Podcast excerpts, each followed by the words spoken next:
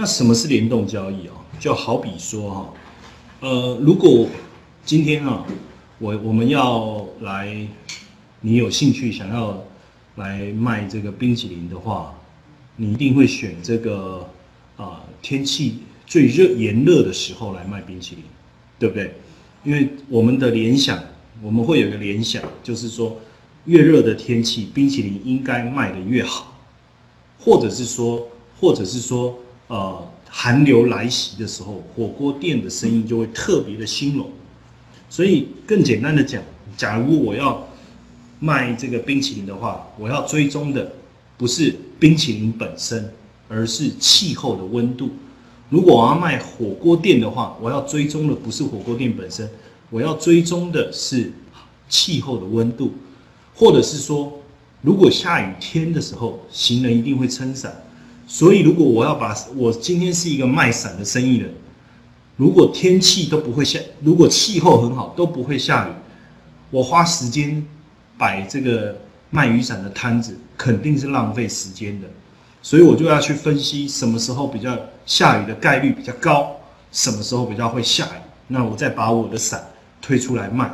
可能销售的情况会比较好。那其实这都是一种联动式的想法，在逻辑的一个推理叫若 P 则 Q 啊。P 如果发生的话，Q 发生的可能性会比较高。若 P 则 Q 的概念，这就是我们把它运用在联动式交易的一种想法。啊，那当然这样的一个联动交易的概念，我们可以放在很多的市场。也就是说，我们去观察这个 A 跟 B 之间两者的关联性，发现说，如果 A 开始动的话，那通常 B 也会动。如果 B，呃。如果 A 开始动，B 通常就会开始有明显的一个发动。那这样子，很多人就说：那我为什么不直接分析 B 的走势？我为什么还要透过分析 A 的走势，再来去决定 B 要做什么？当然，我可以直接分析 A 的走势，但在联动交易的概念里面呢，往往 A 跟 B 两者之间可能有一个讯息的收集是相对比较不容易的。哦，是相对比较不容易的。也就是说，如果 B 这个产品它的讯息的收集相对比较不容易，应该是说我们往往只能落在技术层面上的分析的时候，我们就希望了解它的宏观面啊、基基本面的时候，我们发现资料讯息的收集相对难度比较高，或许不是不透明，而是你要取得花呃付出更高的成本，或是啊有这样子的一个一个。呃，我们所谓的网页讯息并不是这么多，OK？那因此呢，我们就透过分析 A，然后来去得到 B 要做什么样的一个结论。那通常在这样的一个组合的环境底下，通常 A 这个产品或者是这个品种能够得到的讯息都比较充分，哦，很多的这个网站上我们都可以搜寻得到它的相关性的一些基本资料，而且基本资料。甚至也有很多分析的文章，很多分析的评论。那也很多人就讲说，那为什么我们不只如果我分析完 A 这个品种，我就直接做 A 这个产品就好了？我为什么要这么大费周章呢？当然，这中间可能还有一个原因，是因为 B 这个产品虽然它的资料不是那么容易收集，但是产品本身较为单纯。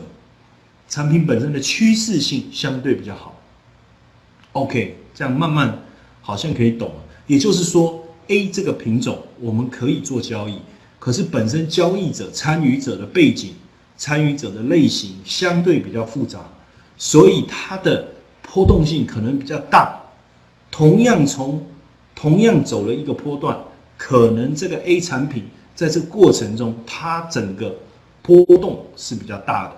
因此，对我们长一个波段的交易者来讲，我们比较不容易，哦，不容易从这个低点一路持有到相对高点，可能在中中间，因为它波动大的关系，我们可能可能很容易就会被这个市场给吓出去，哦，主要是这样子。那因此，在这样的一个情况下，这样的一个交分析模式也产生一个很好的一一个新的一个交易概念。哦，那这样的一个交易概念呢？哎，我们也发现说，确实对我们持有，呃，在分析上，哦，比如在分析上有有有一个占到一些便宜，然后呢，在在持有部位上也能够比较稳定，所以我们先去找啊，比如说相关系数。那一般来讲，什么叫相关系数呢？什么叫相关系数呢？相关系数呢，这我们也叫测度值哦，它是介于负，它这个测度值是介于负一到一之间啊。相关系数就是衡量两个随机变数，也就是你要分析的两个品种之间的一个通过统计去计算出来的一个相关性。那如果这个系数呢，测测测出量的这个相关系数等于一的话，那表示这两个产品根本就是一样的，哦，根本就是一样。那如果刚好是负一呢，那就表示这两个产品根本就是刚好相反，刚好相反，哦，刚好相反。那所以呢，我们就做这样子的一个啊分析去研究，大幅度去测量两个产品之间它的一个相关系数。那如果这个相关系数呢，当然如果它刚好就等于零，刚好等于零，那表示这两个产品之间。真的没有什么概念，没有相关性的一个概念。OK，那所以我们去看一下，如果它是一个高度正相关的，介于零点七到一哦，基基本上你在这个投资市场上，你要找到两个产品啊，它是真的相关系数等于一的，我们可以讲没有，除非这两个产品本身它的标的根本就是一模一样的。好，那那基本上，比如说我们现在大部分所谈的。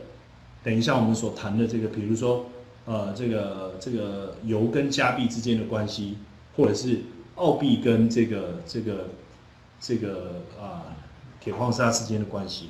大概基本它的正相关都有在零点七附近，有时候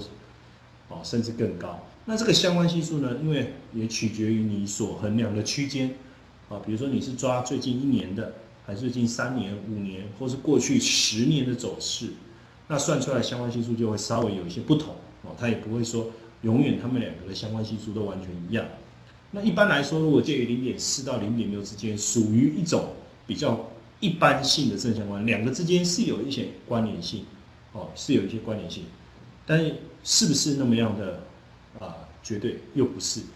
属于一种普通的正相关。那如果是零点一到零点三，就属于低度正相关，基本上。这两个也你可以讲，也严格讲起来，其实也没什么相关性。可能因为他们两个受到的，呃，所影响的一些要素是都非常的重复，所以两个看起来有一点相关性这样子。那如果在零零这附近呢，我们都基本上都在讲说是没有什么相关性的。那有正相关，当然就有负相关了啊。大概理解就是这样子。